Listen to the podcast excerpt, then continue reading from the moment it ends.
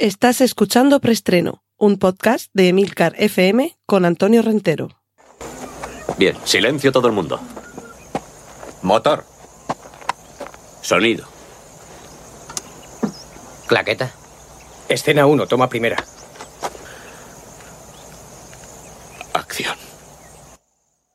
Saludos, bienvenidos a este primer episodio de esta, si no me fallan las cuentas, séptima temporada de preestreno, vuestro podcast de noticias de cine y series de televisión, aquí en Emilcar FM. Recordad que en las notas del podcast podréis encontrar todos los enlaces a contenidos audiovisuales que mencione a partir de ahora y empezamos ya con nuestra primera sección de avisos parroquiales. Cortinilla de estrella y tenemos un nuevo podcast en Emilcar FM.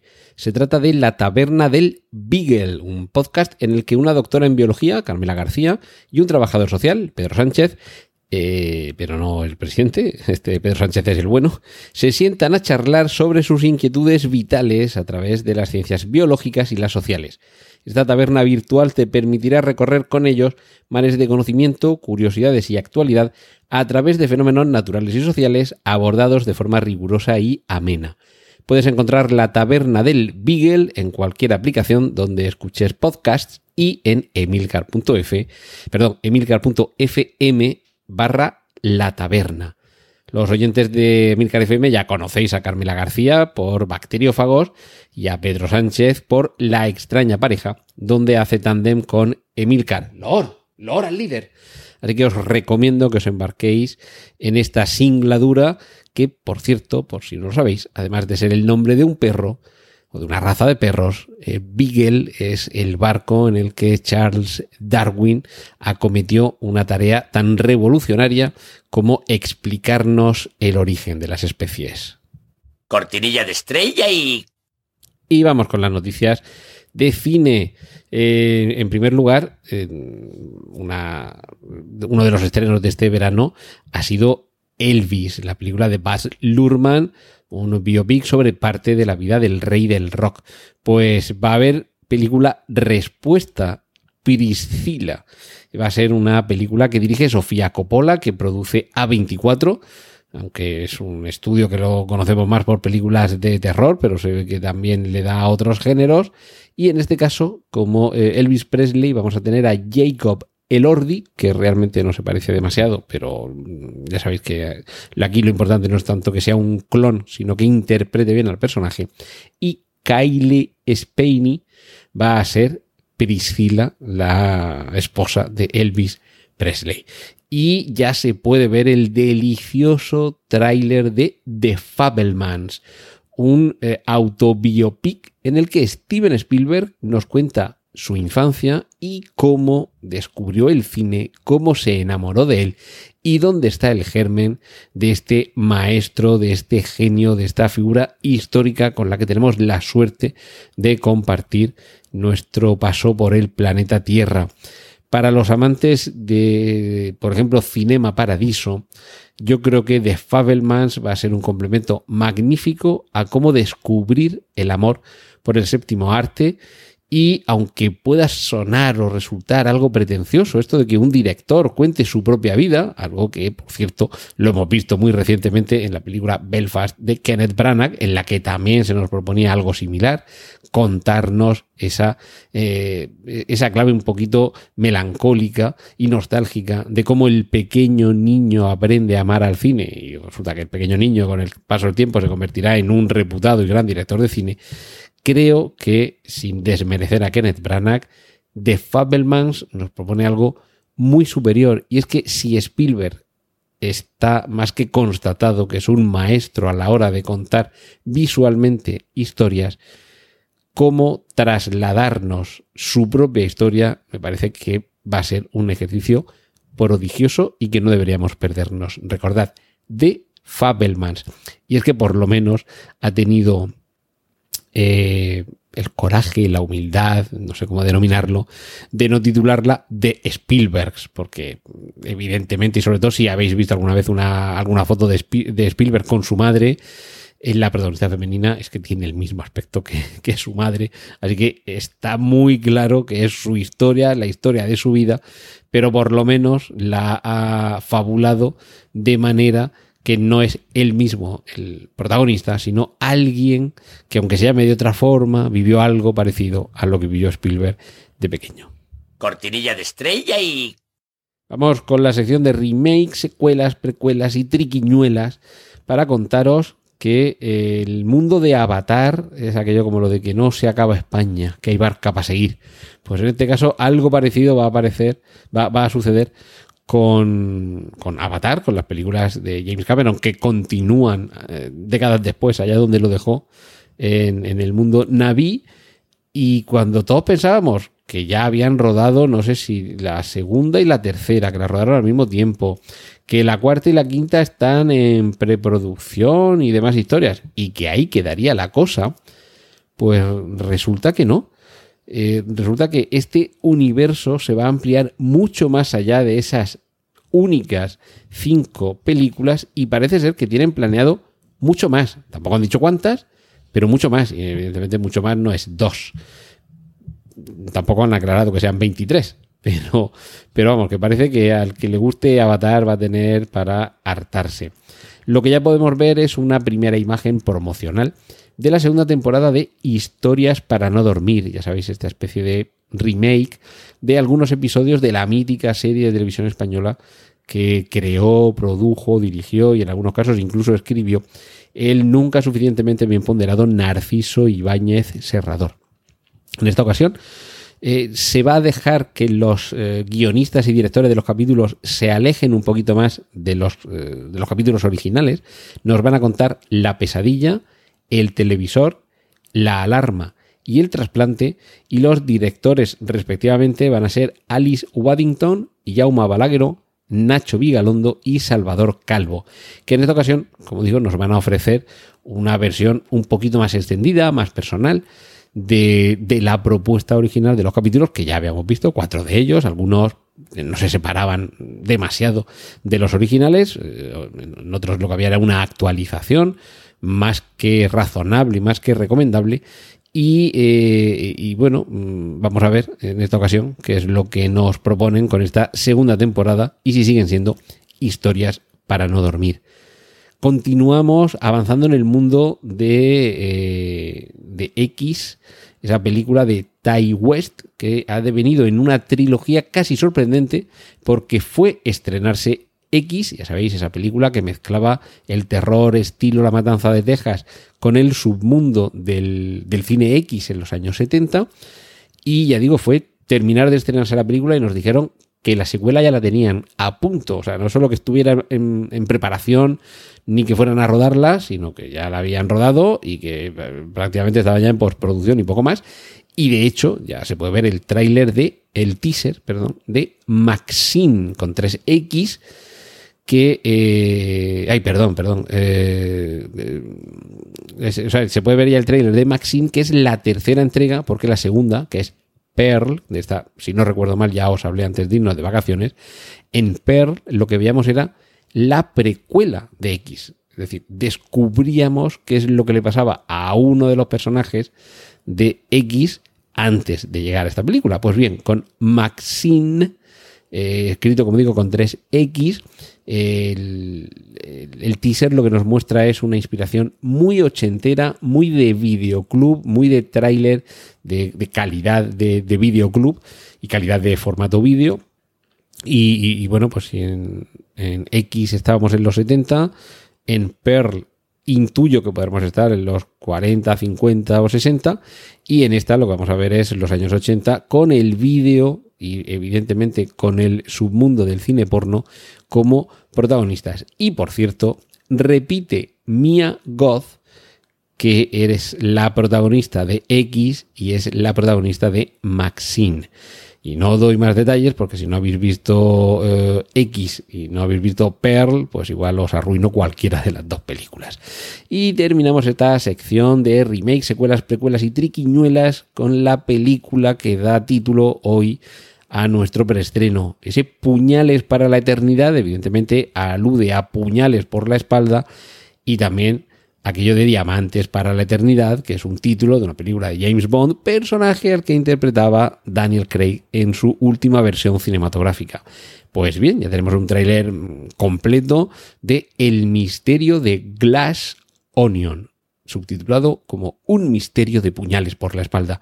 Y es que continúa este delicioso personaje de Benoit Blanc, Benoit Blanc, el personaje que interpreta Daniel Craig, que ya se aleja un poquito del dinamismo y de la contundencia de James Bond para encarnar a un detective que yo creo que está muy clara su inspiración, sin ir más lejos, en Hércules Poirot o Hercule Poirot, y que creo que además el propio Daniel Craig esta semana ha dicho que si Ryan Johnson, director y guionista, lo tiene a bien, él no tiene ningún problema en seguir interpretando al personaje por los años de los años y los lustros de los lustros y las décadas de las décadas, porque lo bueno es que la película no es que no tenga acción, pero sí que no tiene acciones, o sea, eh, secuencias de estas de acción, de persecuciones, peleas y demás, que mm, necesiten que el actor esté joven y dinámico, con lo cual puede tener 70 años Daniel Craig que puede seguir interpretando al personaje y si sigue acariciándonos las neuronas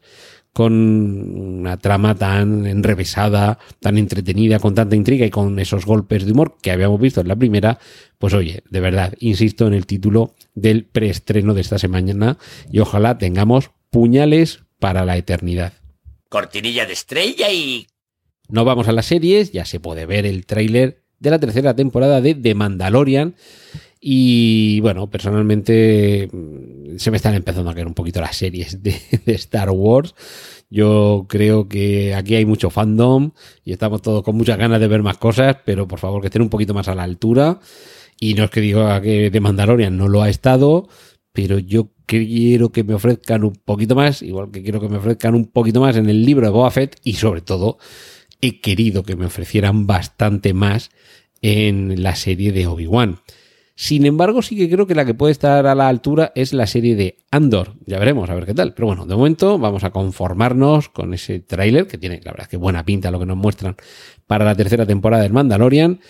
Y también es cierto que es muy difícil superar ese, ese final de temporada que si no lo habéis visto ya os digo que es de lo más emocionante que se ha visto en el universo Star Wars, lo cual no quita para que la serie haya tenido sus altos y sus bajos.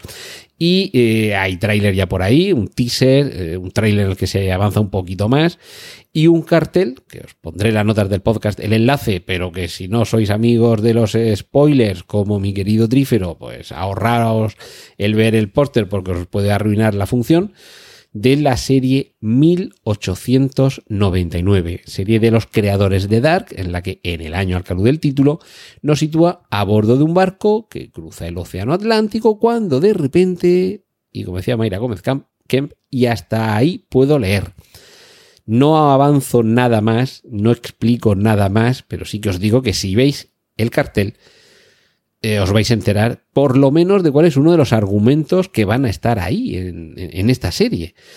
Y como ha sucedido recientemente con Nope, la última película de Jordan Peele, creo que en el tráiler definitivo mostraban demasiado, aunque bueno, los giros en las películas es lo que tienen, así que eh, en ocasiones quizás si nos enseñan algo tiene su razón de ser, seguramente los creadores de una película o de una serie no quieren ser los primeros en arruinarse a sí mismos los productos, eh, pero es que en ocasiones creo que enseñan demasiado y sabéis que yo soy muy amigo de los spoilers, no le tengo miedo a nada, pero una cosa es que yo sea amigo y otra cosa es que quiera reventaros las películas y las series, así que os cuento, creo que lo mínimo imprescindible, os aviso y os pongo el enlace y oye, pues ya enter at your own risk. Cortinilla de estrella y y vamos con la sección de cómics. Solamente, solamente voy a mencionar a un tráiler de una de las novedades que hemos conocido esta semana dentro del evento D23 en el que Disney ha presentado un montón de cosas en las que no me voy a entretener esta semana, lo dejo para la semana que viene porque no quiero alargar demasiado eh, esta semana el podcast y además como tampoco son cosas que vayan a estrenarse pasado mañana, no pasa nada, se os las cuento la semana que viene, pero sí que quiero avanzar para que además tengamos una noticia en esta sección de cómics el tráiler de Werewolf by Night, que se traduciría como hombre lobo por la noche. Y es una propuesta de terror bastante peculiar que además cuenta con una nota característica muy singular y es su director, porque su director es Michael Giacchino, que hasta donde yo sé es la primera vez que dirige algo y su nombre, nunca mejor dicho, no suena porque es compositor de música. Le hemos escuchado en Perdidos o en Los Increíbles, por poner solamente un par de ejemplos. Y le hemos escuchado también en Star Wars o en Misión Imposible.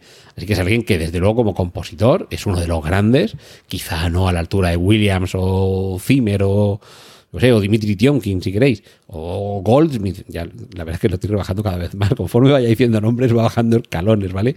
Eh, Howard Shore tampoco, pero bueno, es un gran compositor musical eh, de bandas sonoras y, que yo sepa es la primera vez que dirige algo y desde luego el tráiler tiene bastante buena pinta y nos muestra esa parte del universo Marvel que sobre todo a partir de los años 70 con creadores como Mark Wolfman, por ejemplo, trató de hacer llegar el terror al universo Marvel y ahora estaría llegando al universo cinematográfico Marvel, algo que se supone que deberíamos empezar a conocer con personajes como, como Wanda la Bruja Escarlata, como el profesor Stephen Strange, como, como Blade, que está a punto de aterrizar en el universo cinematográfico Marvel, y algún otro. Y es muy posible que aquí en Werewolf by Night, nombre lobo por la noche, tengamos alguna de las claves de esta llegada del terror al universo cinematográfico Marvel. Cortinilla de estrella y... Y cerramos con la sección de adaptaciones. Primer tráiler para la adaptación de La piel del tambor, el libro homónimo de Arturo Pérez Reverte sobre esa, eh, esa iglesia que mata a aquellos que tratan de acabar con ella. Eh, la novela no estaba nada mal, es de las que eh, en su momento además generó mucha expectación, mucho revuelo. Yo creo que incluso hace tiempo ya se habló de una adaptación o de un proyecto de adaptarla a miniserie de televisión, y estoy hablando de hace ya bastantes años, y ahora llega con una adaptación, con un elenco, la verdad que bastante importante, bastante, bastante completito, bastante interesante. Y, a ver, un poco como pega, a mí me, me da un poco aspecto de telefilm o aspecto de capítulo de serie de televisión, además de serie de televisión de Telecinco, por si queréis que, que sea todavía más, eh, más concreto. Que esto no es ni bueno ni malo, en fin, es, un aspecto y hay productos eh, cinematográficos y televisivos que proceden de Antena 3, de Televisión Española o de Telecinco, que, que tienen una factura magnífica. Y en este caso, no lo sé, a lo mejor es un poco la fotografía del, tráiler, no sé, a lo mejor depende luego de la plataforma en la que se ve, no sé, es un poco la, la sensación, la impresión que me, ha, que me ha quedado. Y lo que debo, donde me debo detener un poquito es en el elenco de intérpretes, porque, bueno, por cierto, la dirige Sergio Dou, que no tengo el gusto, primera vez que leo el nombre de este señor. Pero atentos a los protagonistas, Richard Armitage, que lo hemos visto, por ejemplo, en, eh, en El Hobbit, Amaya Salamanca, Paul Guilfoyle o Paul Freeman, tenemos también a Rodolfo Sancho, a Alicia Borrachero e interpretando al Papa nada menos que a Franco Nero. Es decir, que desde luego como plantel de intérpretes no está nada mal. La, en fin, el aspecto que, tiene por el trailer lo que se nos va a ofrecer, pues tampoco realmente mantiene bastante bien la, trama, el interés, la intriga que nos trasladaba la novela de Pérez Reverte. Y eh, no sé, a lo mejor es simplemente que habrá que verlo en, en cines y a ver si con un buen eh, proyector mejor un poquito esta. Eh, eh, no sé, esta impresión a lo mejor, no sé, si un poco equivocada que me pueda haber llevado yo. Y bueno, pues de momento tenemos el, el tráiler, se estrenará este otoño. Lo cierto es que por aquí donde he visto yo el tráiler no me suena que aparezca la, la, fecha en la que va a llegar a las pantallas.